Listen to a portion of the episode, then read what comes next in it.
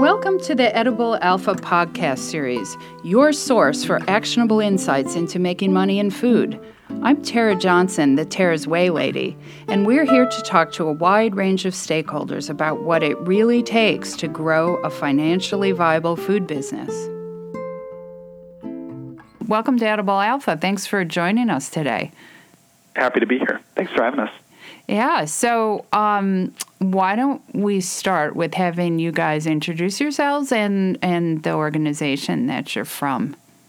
Sounds good. Um, so I'm Joe Barbaree. I'm the Sustainable Agriculture and Forestry Program Manager at Rural Action, which is a community development organization that serves Southeast Ohio, the Appalachian portion of the state.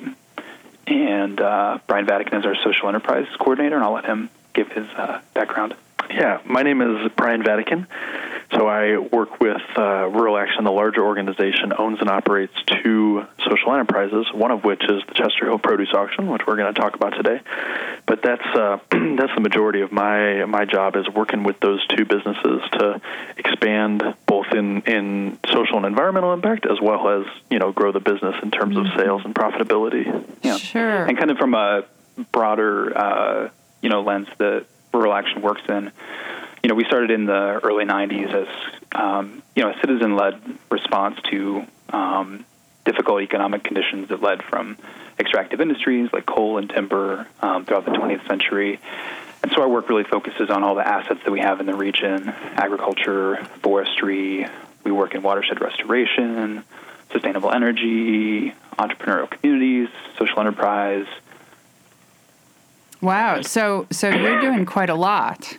Yeah, we do the, a lot. The bigger the bigger organization does. Yeah. Yeah. Right. Yeah. yeah. And what is the other social enterprise before we go on to the one to the yeah. Absolutely, yeah. So the other social enterprise that we've grown is in our zero waste program.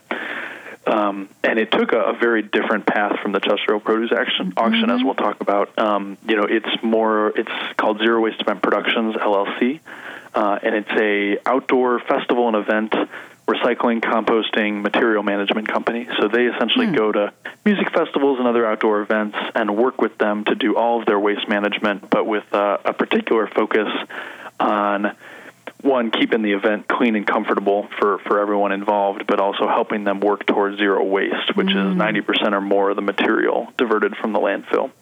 Um, so that, as opposed to the produce auction, is actually sort of a, a pretty nimble, scalable opportunity. So that right. we actually spun off as a for-profit LLC mm. uh, earlier this mm. year, but we're, we remain uh, majority owners. Right. Interesting. And is that um, operating more than just Ohio, or?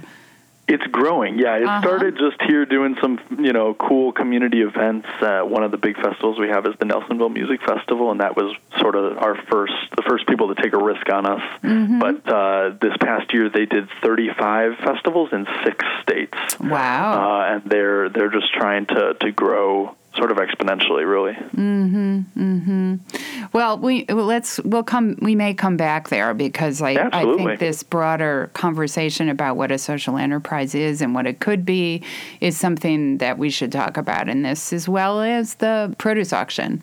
But the reason that when I met you guys, I told you this that. Um, um, Uh, we have a produce auction here in Wisconsin, and it's just such a fundamental part of the infrastructure for local vegetable production. And as I travel around the country, I and talk to people who are involved in food systems development, the conversation almost never goes to produce auctions because they aren't very sexy, right? Um, so then I ran into you guys. I'm like, damn, these guys have a great produce auction. So I'm really glad that you're here so we can talk about what you do.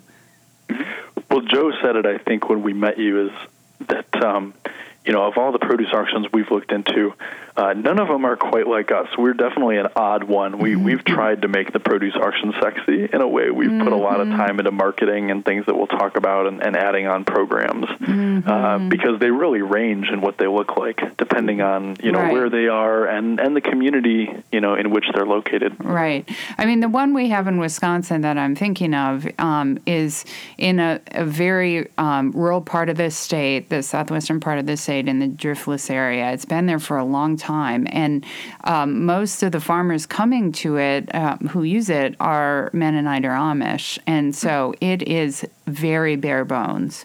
But having said that, um, it is everybody knows it's there, and um, there are lots of buyers who go there, and people from as far away as Chicago go there to buy. So, um, yeah. So let's talk about yours.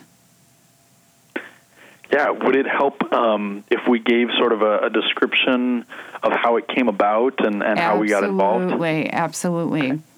Perfect. So, um, like you know, like a lot of our projects at Rural Action, uh, we kind of follow local communities, their needs, and see where it takes us. You know, with whatever it might be we're talking about. So in the early 2000s, um, we were working a lot in Morgan County, which is just to the northwest or northeast of Athens County, and looking at um, you know wholesale production to just you know broadly expand the region's growing to, to try to reach some institutions like Ohio University, uh, major hospitals, places that were interested in local procurement but just hadn't quite figured out how to do that yet. Mm-hmm. And in the process, you know, I think this is kind of a typical story with a lot of um, specialty crop and ag communities.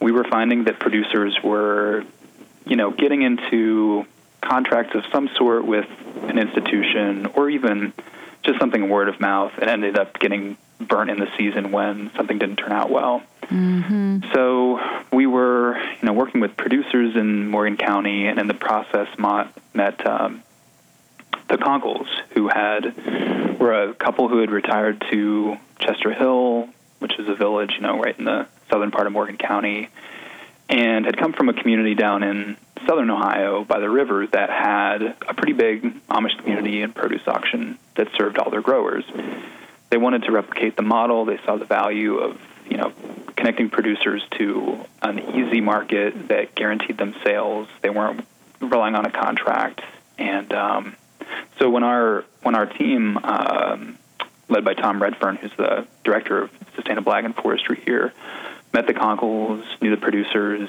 saw that the buyers were interested.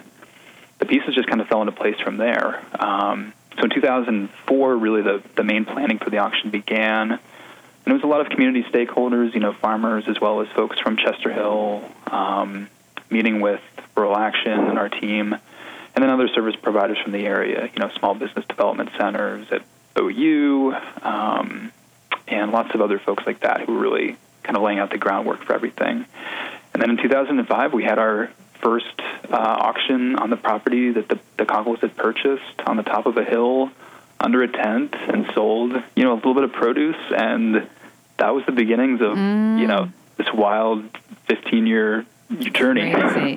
so the Conkles just took it upon themselves to buy this land yeah, for, the, for this purpose. Exactly. Yeah, they crazy? were they were investors. Yeah. Nice, nice. And it wasn't uh, it wasn't until 2009, I believe, that they they had tried it. They I mean, you know, from that first tent day, they had built right. a, a, concrete and, and enclosed pavilion, and mm-hmm. they were mm-hmm. starting to have more regular auctions. But they were sort of done. You know, that was it meant to be their retirement, and they uh, right. they were interested in selling, and so Rural Action. Um, got some uh, grant, got some community investors, and then took out uh, a mortgage as well to purchase mm. the the property. And mm-hmm. um, and then it has become one of the centerpieces of our sustainable agriculture programming. I mean, to the point that it started as a as a cool side project, and it is built into this. Hmm. Um, you know, almost in, almost entire, almost year-round uh, social enterprise at this point. We're we're um, up to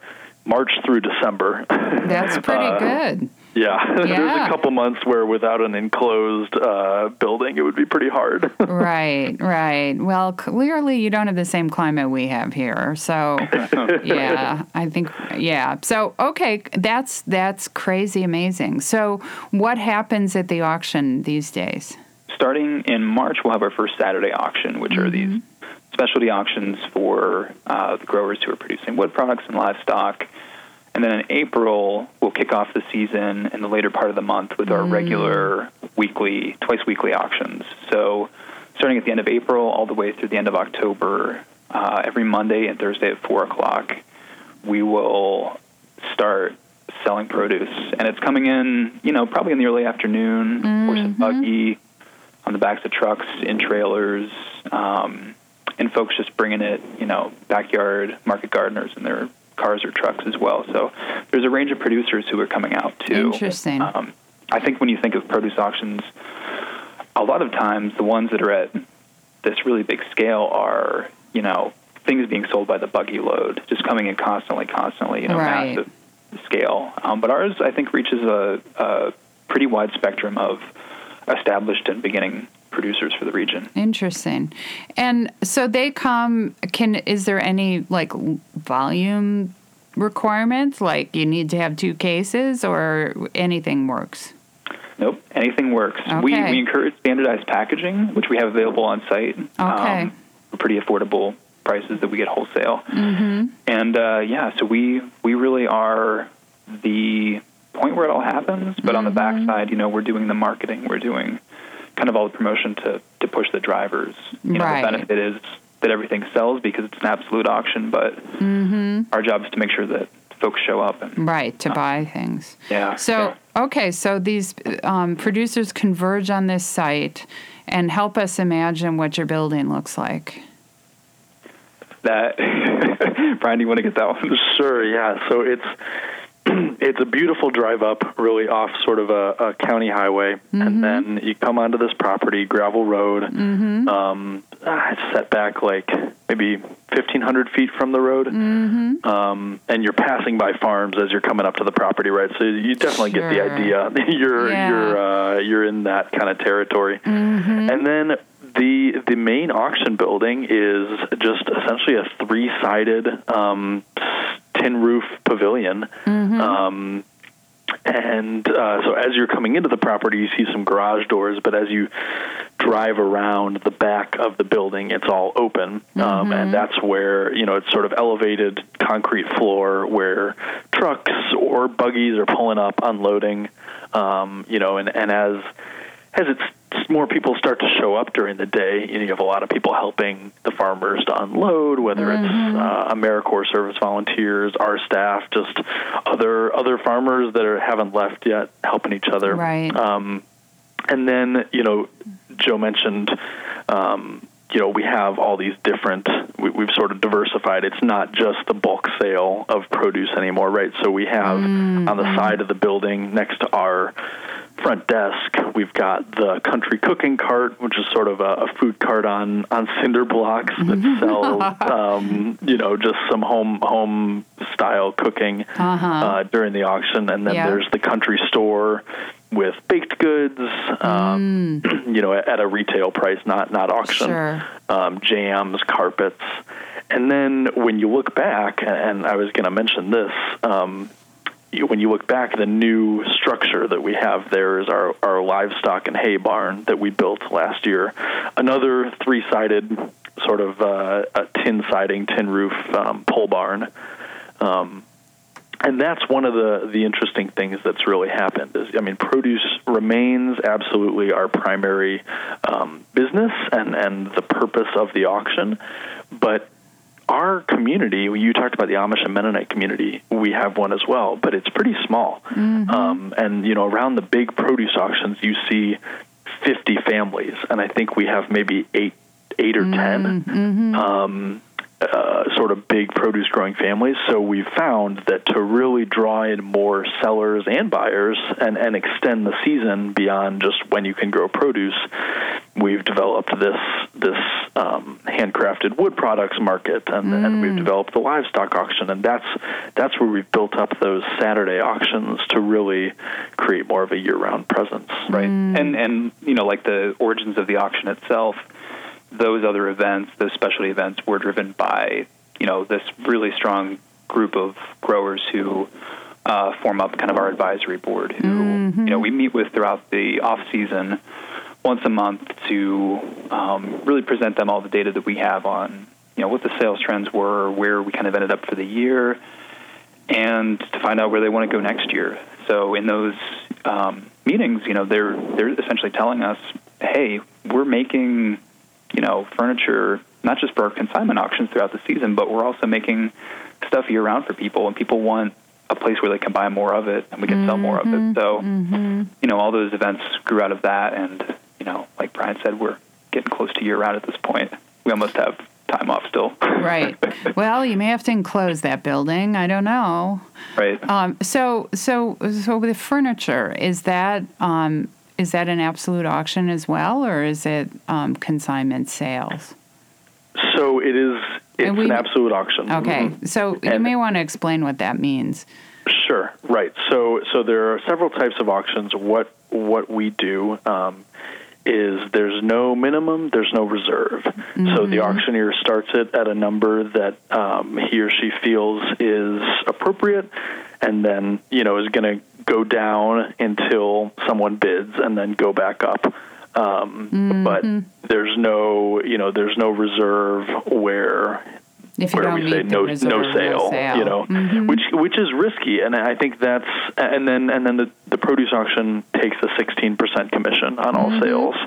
Um, but but the absolute auction model is risky, but uh, the the growers have consistently said that they'd prefer that to a reserve where they might have to come back and pick up their Right, product. right, And I right. think that's we've talked about changing it for something like wood products where it's like it's not going to go bad the next day as opposed to produce.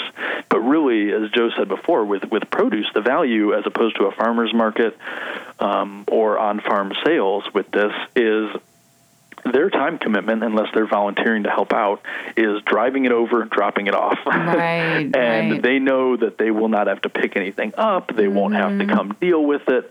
You know, if if it if it wasn't good produce or if it was a bad day, it, they're not going to get a high as high of an amount. But they don't need to worry about um, oh, I didn't sell everything at the farmers market, and I spent five hours of my time on it.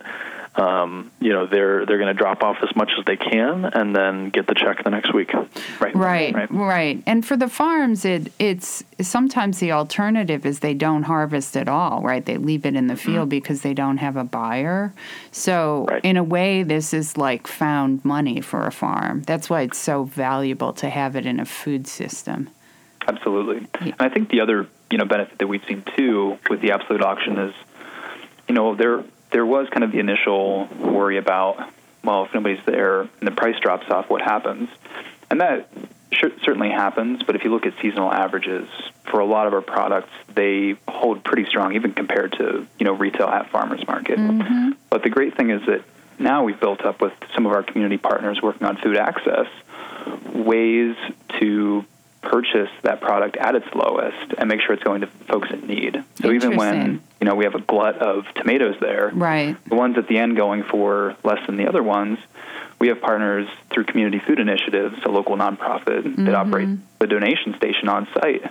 And they're using, you know, local funds that they've raised through grants and through donors or folks who are just going and have extra money are buying it and literally just giving all that to them right there on site and they take it back and get it to, you know, I think food pantries in every part of Athens County and That's, beyond. I think that's I so think they're working- fantastic. I think Yeah. they're working with 40 food pantries at the moment. Wow. Yep. Wow. So that's fantastic because it kind of establishes a floor too, in a way. Right. Yeah. Absolutely. Yeah. the the distribution channel. So that's one, and then we can talk about it now, or we could wait.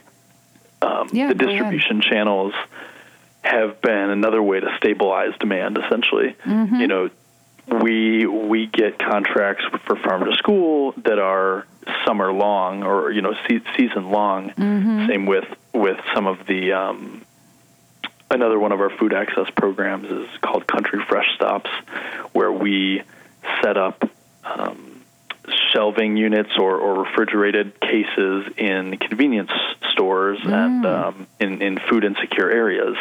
And then they're placing remote orders for produce. So we usually go into an auction potentially with up to you know five to eight hundred dollars in orders that we need to place. Right? So that really, you know, if if no one if no one shows up, um, it, it does it doesn't guarantee anything, but it does help. Right. Um, you know that it's not just everything going for twenty five cents a peck. Yeah. Right. And just kind of as a frame of reference, I guess last year all of those food access programs that we that we run, um, accounted for about 10% of our total gross Nice. sales for the season. Nice. Yeah.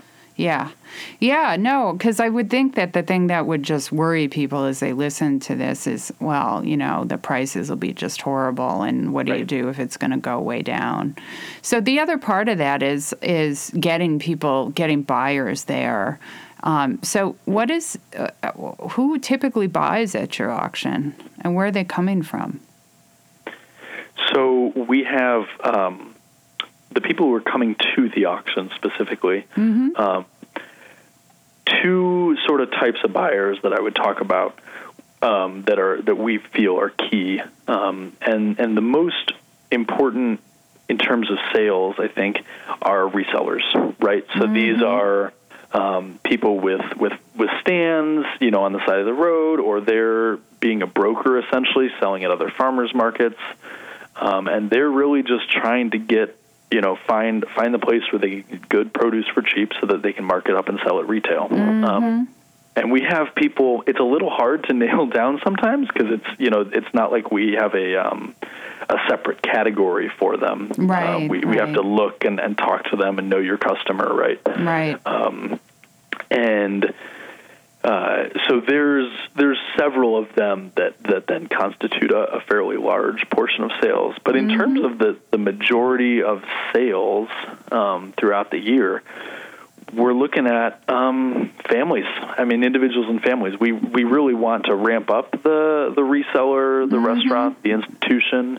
Um, but in you know, I, I don't remember if we mentioned, but our our sales this year were about three hundred and five gross. Um, and the majority of that are from families in Morgan, Athens counties, and, and the surrounding counties down through um, a couple of the Mid Ohio Valley counties in West Virginia. Just buying bulk um, produce for canning, um, for events. You know, it's really. Uh, it's really just That is people, so interesting. with families to feed. right. So what's interesting too, I'm I'm imagining it's it's probably like like fun to come, right? Because this is mm-hmm. there's something fun about auctions, and then you have the the parked food truck, and you have the ba- you know, place to buy pies. Like I I can imagine going there just to for the theater of it all.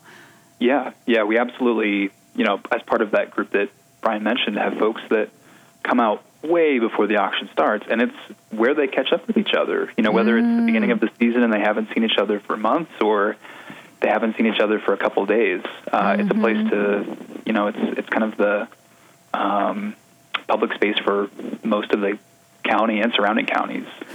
And and this is a tough. I mean, this is a, a business conversation that we have a lot, right? Right. We've been to other produce auctions that are bare bones. Right. You don't sit on the auction floor. You know, the Right. auctioneer's moving around. They're Right. selling produce as fast as they can and getting it out. Um, there's not really any any form of community because it is a s like a, a terminal market. It's an it's an auction Right. to to move produce. So we have not gone that route, you know, Mm-hmm. and we have we have our our big lots section and our small lots, Okay. you know, where big lots being triples, doubles, um, you know, the multiples with which you have to buy Mm-hmm. the the item.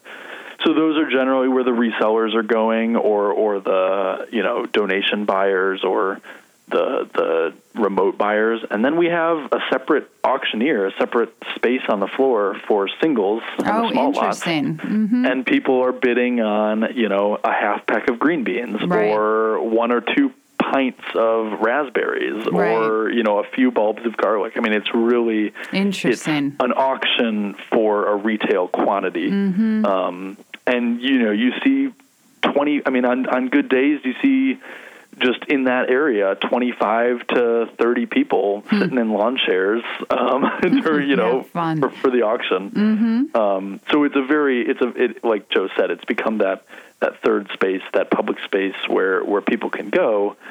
But you know, there are real business costs associated with that. So we often talk about, you know, well, should we minimize that? Um, you know, what where is the trade off between the the fun community auction versus selling the products that bring in more commission for us. Right, right. And and that gets back to this social enterprise conversation because you have this set up as a as a um, enterprise, not as a uh, what grant pro- funded program, right? Yeah, we so we do through the ag program. We get grants that support different elements of the of the distribution and the food access. Mm, right, right. But our goal is to make the the auction operation itself um, run off of earned income. Mm-hmm, mm-hmm. And is it pretty close to doing that?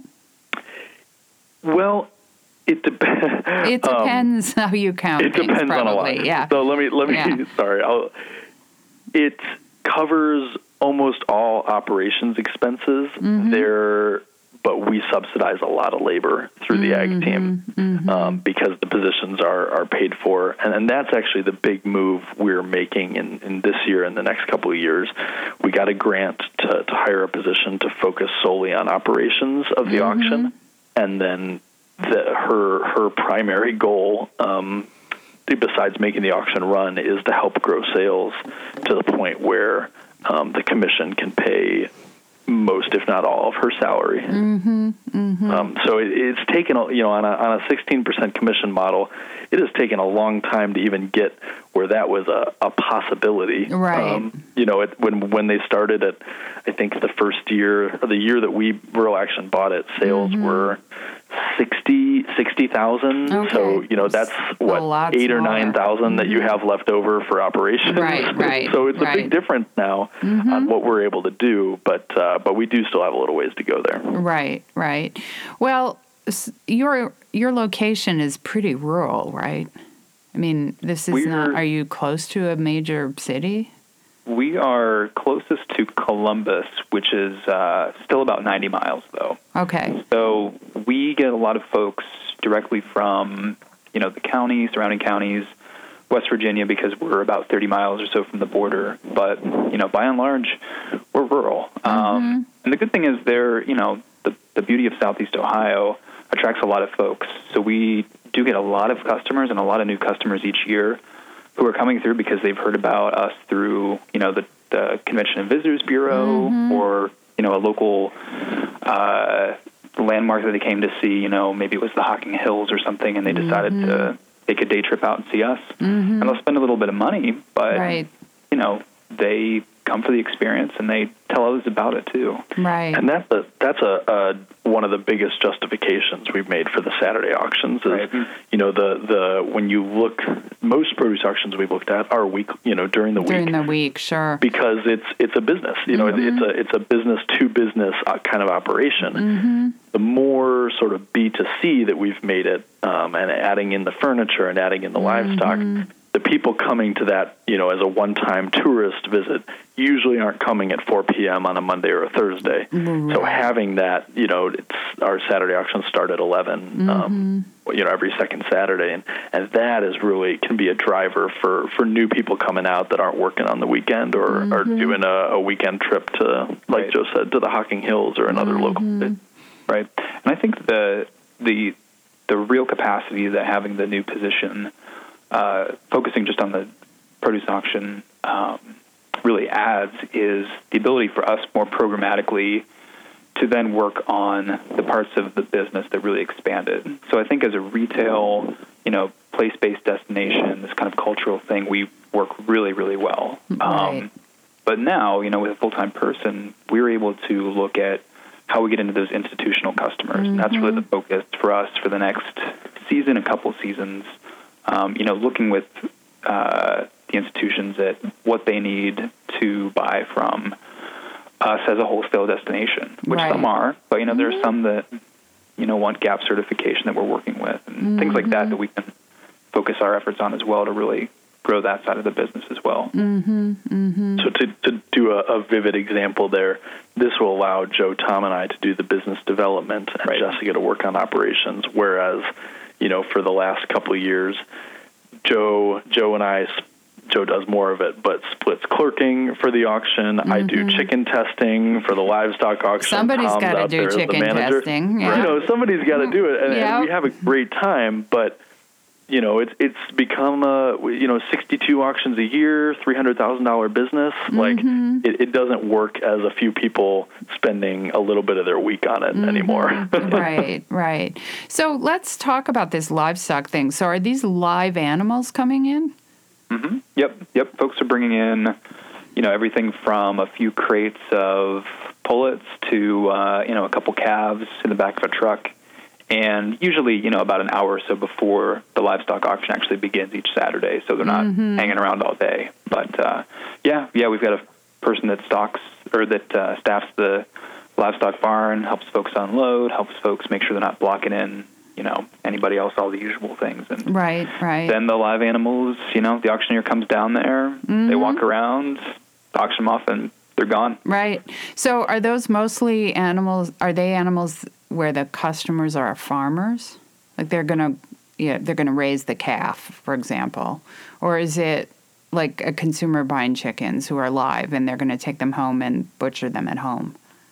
Yeah, in our in our experience, it's mostly been farmers so far. I would imagine, So right? Mm-hmm. rotating the chicken, you know, rotating the flock, or Yeah.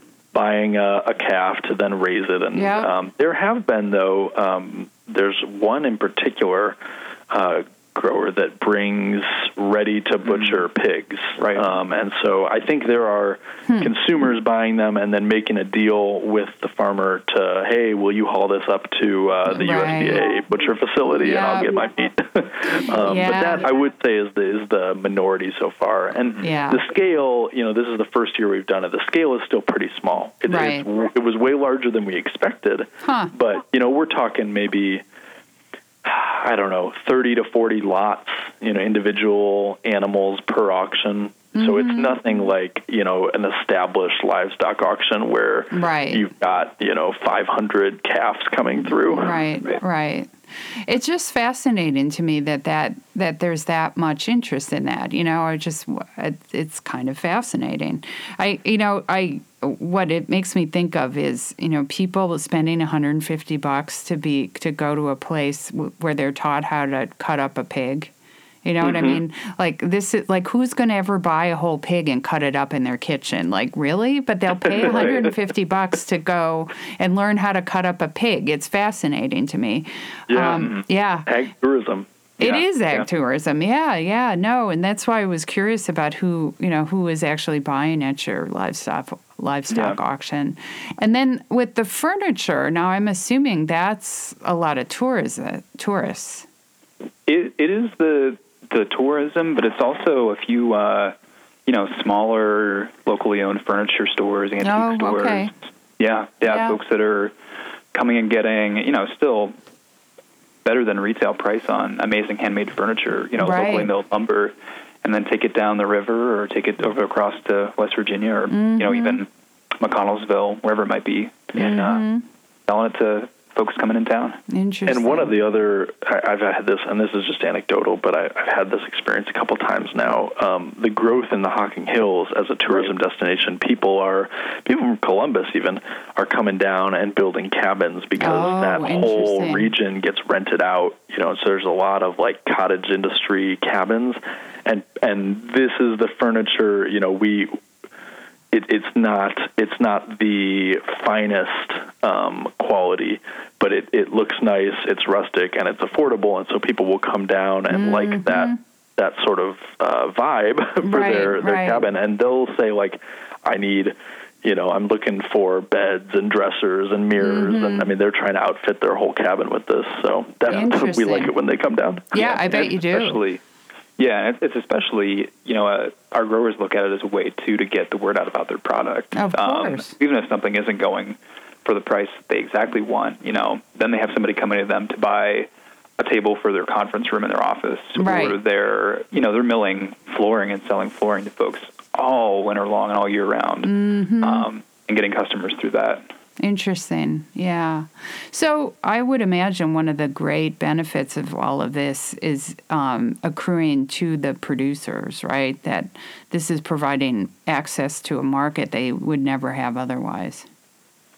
Yeah, absolutely. Yeah, and that was very much the reason why we were interested as, you know, the catalyst that really got folks together and get to scale. Um, I think the the first issue was just getting you know some of the small landowners around here to the point where they could sell right you know, wholesale or to attract folks, but then also um, to make sure that people even knew they were they were there, you know, in the region. Mm-hmm. Um, you know, there, there's a there's some incredible you know sustainable agriculture and local food work that happens in the region. But I think before really rural action got involved in Morgan County, it was an area that people weren't paying much attention to, and they should have been because it, you know now I think we could say it's kind of the catalyst for wholesale produce in the area. Mm-hmm. Um, you know, there's incredible retail markets out there like the Athens Farmers Market, but um, the folks that we're working with aren't going to make it 30 miles to sell at a market for a few hours. Right. They're going to go down the street. Right. Right. Exactly. Exactly. And um and yeah, and you're you're down by West Virginia, right? So this is pretty Mm-hmm. remote. And is it also um, hilly, mountainous, or like West Hilly, Virginia? we're wooded. Wooded, Yep. mhm. All acreage. Yeah. Oh yeah. Yeah. Okay, so so beautiful, but hard to navigate, right? Definitely. Yeah, Definitely. yeah. So you're it's um the the access to a place where for farmers access to a place that isn't so far away wouldn't take them so much Right. time to get there. Um, that takes some of the risk out because I'm assuming some of your you know your farmers your um, they're selling other ways too, but this is a way to make sure that they don't just have to leave stuff in the field. Yeah, very much so. Yeah, for for a few folks, it's their first market. Um, for a large section of kind of our middle sellers who are coming, you know, maybe one day a week instead of two days a week, it's their it's their way that they're getting a portion of their product out. You know, they might sell retail, they might sell direct to somebody. Some of them do you pick. You know, some are orchards Oh, that are sure, right. getting out extras. Yeah. Yeah. yep, that makes sense too. Amazing. So, um, what do you see in the future for the auction? A lot of good stuff. Yeah. but Cool. um, but genuinely, I mean, this is this is the big bet we're taking. You know, we mentioned the position is Yeah. is we're looking for serious um, gross sales growth. Mm-hmm. We we after after a number of years, and this is sort of the situation I came on when I when I started here. We weren't we weren't doing a lot of cost control. Um, we had it was bringing in other grants. Things were good. Um, so we we had not made a net profit, um, and we were down last year to a, a net loss of about three thousand dollars, which was significantly better than the prior two years. Um, and and so that was sort of one that's one of our first goals is make sure that we're at a break even or, or small profitability, and then investing um, to to grow the top line sales um, and and getting um, you know from the from the access side of things, getting boots on the ground in Chester Hill. That has been one of the biggest constraints, in our opinion. Is we're all in Athens. Um, that's where we are in the plains. It's just right right over. Um, Right. That's where we work, and it's about thirty five minute drive. Yeah. Uh, so during the season, someone is out there. I'd say three days out of the week, mm-hmm. but um, certainly not all day on those days, and certainly not five days. And uh, you know, so we we had experimented with custom orders, but it was always way too much because we'd be driving back and forth to communicate with the the uh, Amish um, Oh, wood sure. wood product Right, makers. right, so that was a mess, and um, and and just having a presence for when people drive by and are curious about what it is and, and when they can come back.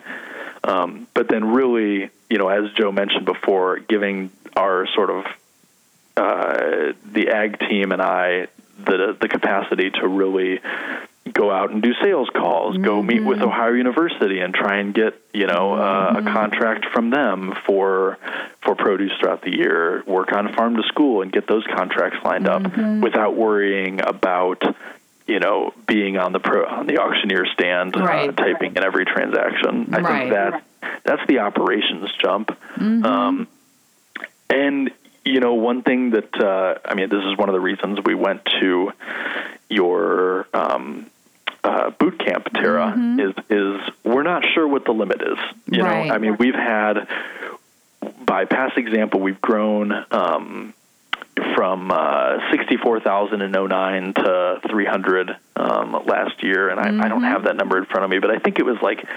17% compound annual growth rate. Sure. I mean, so it's been it's been significant and it's mm-hmm. been successful, but we, you know, we have not. Um, we've not effectively done the market research yet to say here's our cap here's where we know mm-hmm. we're we're really capped out at half a million or right. uh, or we think we could keep going right well yeah. it seems to me that the degree to which i mean there are if you ha- if you are an agritourism destination, there are a lot of people in the part of the world that you're in, right? I mean, not literally close, but the, if you're bringing people in for a, from a tourism perspective, you could have people coming from D.C. I mean, you know what I mean? They do that. So, um, so to me, the constraint would probably be more on the um, production side, right? Mm-hmm. Right, right, yeah, and that's very much you know been our focus for easily the where we've been to this point. It's just mm-hmm. making sure we're getting folks up to scale in production. Right. You know, they were they they'd were start small. and then stop and then mm-hmm. yeah, they, they mm-hmm. were small and tried to grow and then they would get burned on a contract or something. Right. So I think we're at the point where our growers are really, you know, heavily invested in so many different ways, mm-hmm. um, especially with their, their level of production. Right. Um, but as we grow, you know, like Brian mentioned, we are in a relatively small Amish community, which typically drive produce auctions. Mm-hmm. We do have a lot of bush growers, but our goal is in the next year, while we're pushing everything else, to make sure we have new producers coming on board. Right. And so we have a few different programmatic ways we're doing that. Mm-hmm. Um, one of them on site is actually going to be a farm incubator on the CPA site. So it's oh, about nice. 10 acres, and we'll have you know an acre or so of that divided mm-hmm. up for some beginning farmers to just get out there and grow and get connected to all the technical resources that we that we right. bring from rural action side too. Right. What and then have a market. One, one of the things I find interesting about this is that uh, there's something about the Amish and Mennonite folks. They're so um, they're so commercially oriented, right? They they get this immediately, and mm-hmm. and it's funny because young farmers who go into and this is this is kind of the food system world, right? Um, they're they're they have this idea about CSA and that kind of stuff, but they don't go to this place. Well, no, it would really help our bottom line. And yes, it's not the same, you know, top of the line price, but you do better if you get cash in, and so you want to sell and that right. kind of stuff. Yep. It's like there's some some there hasn't been um, an awareness of that dynamic among the non Amish and Mennonite folks. And so, and I think it's a gap. Like, I feel like food system people, we should have these all over. And because it, it would help all these young beginning farmers so much for the same reasons it helps the Amish and we're comfortable, you know, if there's a farmer that begins working with us and they sort of graduate almost. I mean, we even have. No, I, I would imagine some, you'd want them to graduate, right? You know, if they if they're and we've seen that too with a lot of the smart young farmers. You know, they get the branding and they get, you know, hosting workshops on their farm. They see these different revenue streams and they haven't come to the auction, but you know, we're happy if if that's what it takes, you know, that, that's the point of the incubator farm is here's some some free or inexpensive mm-hmm. land for a year, make money at the market, learn learn things, make all your mistakes now, mm-hmm. and then you know if if it turns out that the farmers market is a better option for you, um, mm-hmm. that's fine. Yeah. But uh, to make sure we have that uh, that ladder so that we're not just expecting young people with mm-hmm. who maybe haven't had you know any kind of career to suddenly be able to you know lease or buy land and start farming. I mean, it's just right. around here, it's sort of a ludicrous idea. right, right. Yeah, no, it is kind of a ludicrous idea, and there are all kinds of young people who are doing it. You know, it's just, it, I just, I think it's a great program that you're thinking of having because um, it would help them understand the value of a market like that and and it cultivates a certain mindset about um, developing your com- the commercial viability of your farm and not just kind of like what you like to grow. Right. Absolutely. Right. Yeah. So when when we talk about this, you know, and talking about the future plans, mid to long term, and I think this goes back to when we think about social enterprises. What are we? How are we framing that? Mm-hmm. Um, we think both of the activities, you know, the the literal business transaction of the marketplace, and these these interventions to grow both experience and just number of bodies in the in the mm-hmm. grower community, number of acres under management.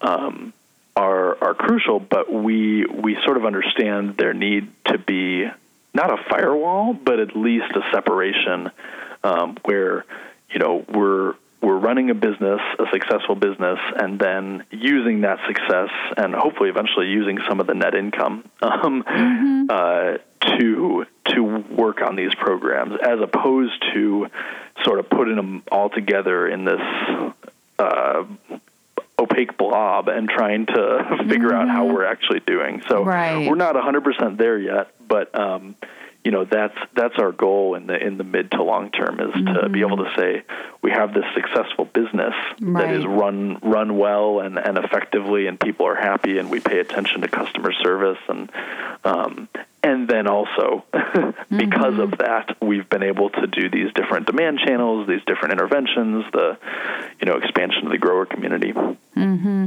yeah yeah i tough. mean that's the chan the core central challenge of all social enterprise right i mean you're it you're trying to use um, a vehicle, which is a business, um, in order to create positive social change, and the the degree to which the two of them become a blob, as you call it, right? It makes it very hard to manage the business and to get that that thing working when you're trying to do all kinds of social change programs that that actually require a lot of money. Right. Right yeah, it's it's it's a challenging thing. Um, and you've de- you've kept this isn't this is not a separate entity, right? It's it's it's within the the bigger organization, right? That's correct. Yeah. Yeah. We're and, and, and to be fair, you know, we've just started really I mentioned Zero Waste Event Productions LLC. We've just started experimenting with this, like mm-hmm. how would we manage, you know, either a wholly owned subsidiary or a, a majority ownership stake. Um, mm-hmm. Um, we're I mean it's it's a constant conversation. I like, bet it is. And yeah. not just you know, not just driven by me, but driven by partners saying, Well, you were only gonna own it for some years. Well what would it look like if the community owned it? And mm-hmm. we think mm-hmm. they're really valid questions. Um, I love just, it when people uh, say, you know, "What would it look like it if the community would own it?" Because, like, what is the community? Like, yeah, you need a vehicle for a community to own something, right. right? It's like I always say, like, are they are they prepared to buy it? Right, like, exactly. are you invested proposing, a lot of money in this? all right, are you proposing to write a check? I mean, I, I, yeah. And the other the other thing that comes up a lot is that when people don't know what to do with something, they say, "Well, we'll make it a co-op," right?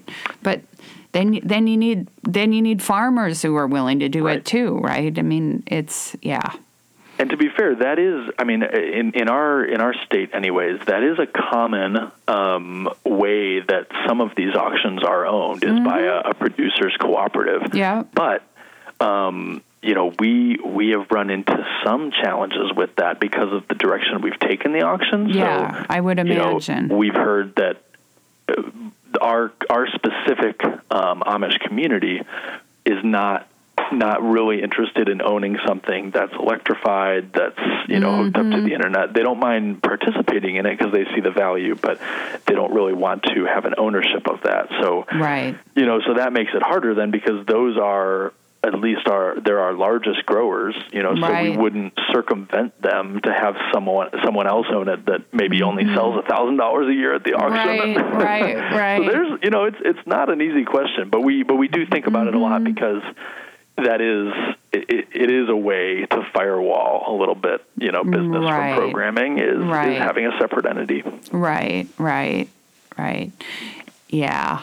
So, um, more, more. Are you going to expand into other other product lines? You think, or I'm not even sure what they might be, but is that something at the auction other than livestock, or or pretty much where you are? You think you're going to grow what you've got now? I think we definitely want to take some time to focus on livestock. I mean, livestock was completely new to us, so even just we have to build out the barn a little bit. We realized and mm-hmm. put some more stuff in place.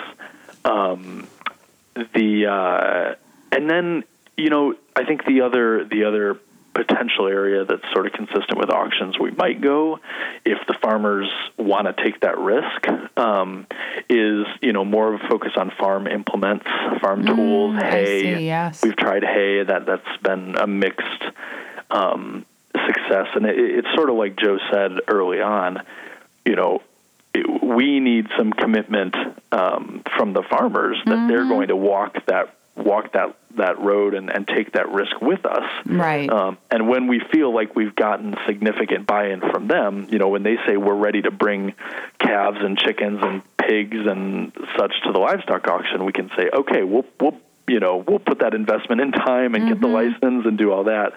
But if it's just you know a random idea thrown around, Right. you know, we're we're always a little hesitant. right. right. Is that fair, Joe? Do you think? Mm-hmm. Yeah. Yeah. Yeah. I think the other thing that we talked about was just um, the. I think another thing that happens with social enterprise is that people are so. Um, so interested in the mission, right? And you're so concerned about executing the mission that you start the social enterprise and you don't realize that you got to market the mission, right? You got to market the business, and um, and that tends to not not happen as much as it should. Right. I mean, I think one thing we are, and we we did a lot of it. We the interesting thing is is we've done far more investment in marketing than most produce auctions, and far less than most food hubs. I would guess. Interesting. Okay. So, yep. you know, there are very few other produce auctions out there that I'm holding it in my hand. You know, this we have this beautifully graphic design trifold brochure with, you know, like design tomato on it, and we have our logo and you know all these these photo or uh, uh, you know graphics. We're finishing up. Uh, uh, ChesterHillProduceAuction.com, which you know has all these photos. Our Facebook page, we we put a lot of money into growing that that following and, and communicating with them. But uh, so so for produce auctions that normally just print their calendar on a on a uh, On a white standard sheet piece of of paper, paper, and, right, and, and- tell people to pass them out Right.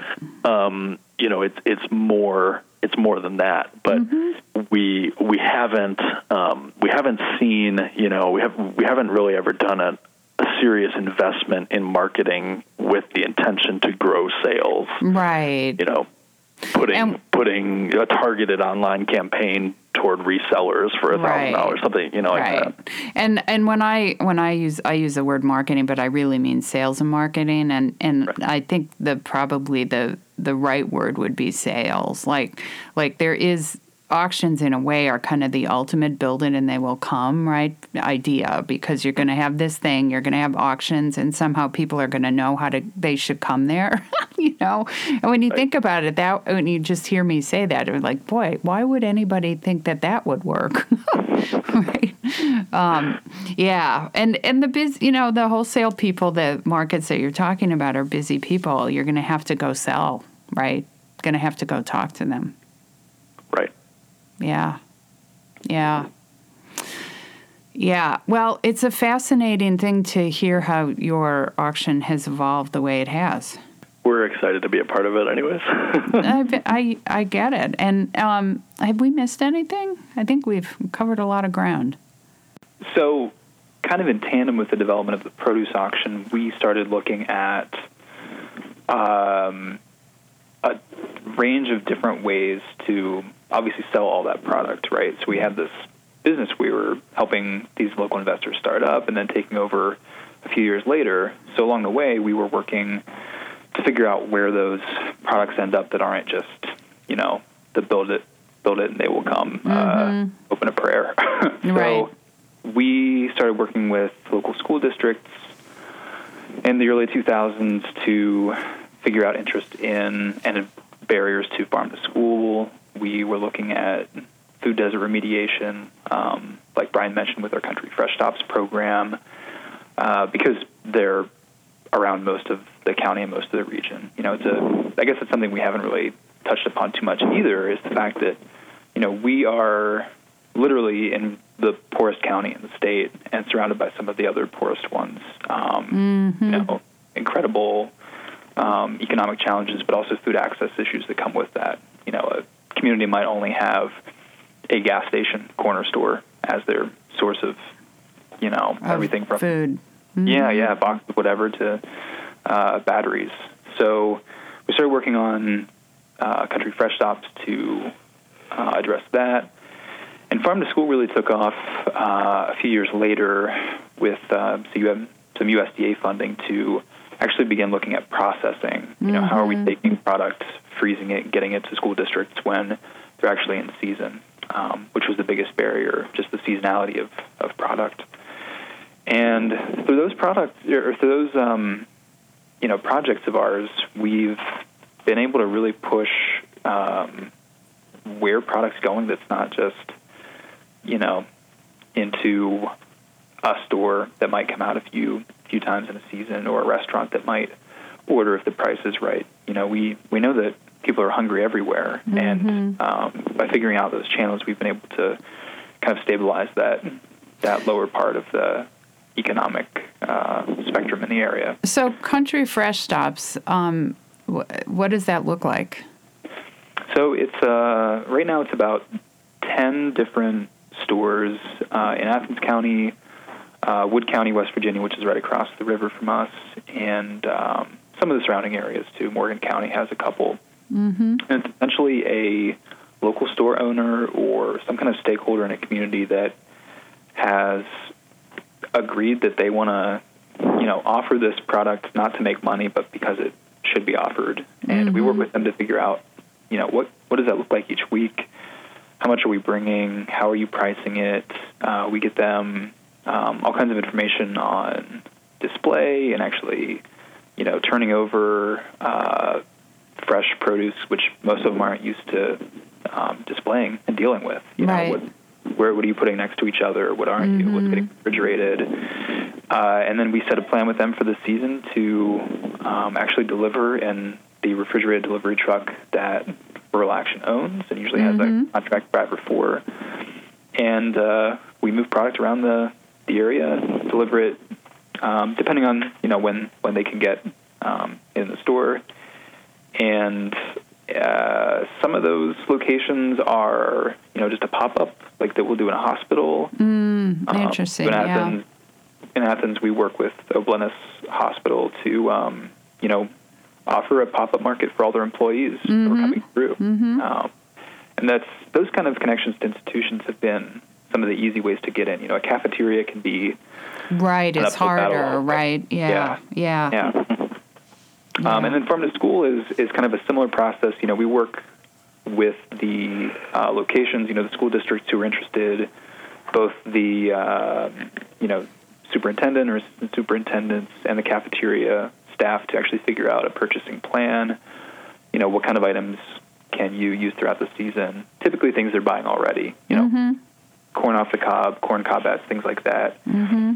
Get the orders together, and then we're buying it throughout the season at the peak, processing it at either Hocking College or the Southeast Ohio Food Bank, um, mostly with volunteer labor. You know, very, mm-hmm. very kind of a programmatic, grant-funded activity, and then we get it around to the districts in you know September or so throughout the rest of the mm-hmm. year.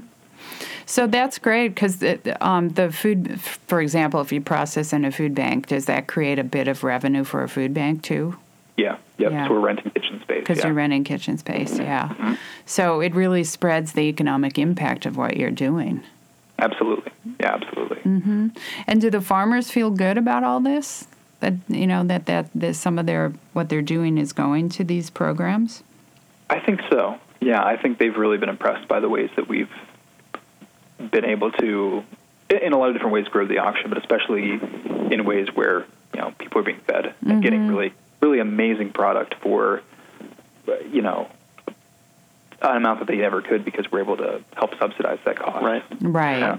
right. It's interesting, and Joe, maybe you'll disagree with me on this. Um, I feel like the farmers often can be more informed and on board about the mission than some of our consumers. Yeah. So, I Yeah. mean, and that that's probably a reflection of, of how engaged we are. But you know, with the farmers, they're coming to the advisory board meetings. They participate in, in school day at the CPA. You know, the the elementary school field trip out to learn about produce and composting and food systems and auctions, and, mm-hmm. you know, and, and they they help with that, and they're they're they get our communications about that you know, whereas a lot of the consumers, especially the local ones, you know, not involved in the whole nonprofit sector and, and that that work, are like, why the heck is why why are you driving the prices up? You know, right, why, why right. can't I get my my fifty cent uh, half pack of tomatoes anymore? You know, right, right. it's just it's more of a. Um, and I think I think people who have been coming for a long time understand, but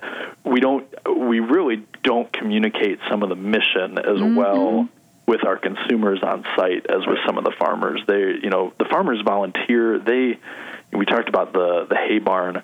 They donated most of the labor, all of the labor, and many of the materials to to build that, and then we invested, um, you know, mm. in, in some of the materials and the architectural permits. Yeah. So it's like they're they're bought. They're in. invested, um, yeah. right. They're invested, and and mm-hmm. they see the return. But uh, a lot of the consumers, you know, it's. I mean, it's it's like if if prices went up at your grocery store, you know, mm-hmm. if they don't tell you why, you're just assuming that someone's taking more money somewhere. Right. Yeah. As, um, so. as we say often around here, there are two complaints about an auction: prices are too low. Prices, prices are, too, too high. high. Yeah. Yeah. and and that that definitely is um, that that issue of consumer education. I mean, mm-hmm. because you know, in in tandem to all this work, we're you know, not just operating as an auction where people often think of, you know, a deal. We're also operating in what's a really subsidized, cheap food system globally. Right. That is, you know, well, we can get into that another time, but right, right. So no, yeah, I get it. Yeah, yeah, yeah, No, but I think one of the magic things about an auction is it does it fills this void and it gets. Um, and it it do, is a vehicle for creating um, some price points in the system that because the farmers wouldn't have had anywhere to sell it, this is better than right. zero, right? And right. and it takes the price down so you can do programs like this to, to increase access. So it's it really is a win win. Yeah, and it sounds much. like an opportunity for marketing to yeah. your consumers, right? That mm-hmm. just thinking about that. Yeah absolutely. Yeah. Wow. Well, we've come we've come a long way um, in a short time period, and you guys are doing terrific work out there. Um, yeah, and thank you for joining us today. It's been great to talk. Yeah, and and Tera, I'll just add if anyone you know listening is interested in learning more about the auction, um, they were in Chester Hill, Ohio. It's the Chester Hill Produce Auction, and you can go to chesterhillproduceauction.com.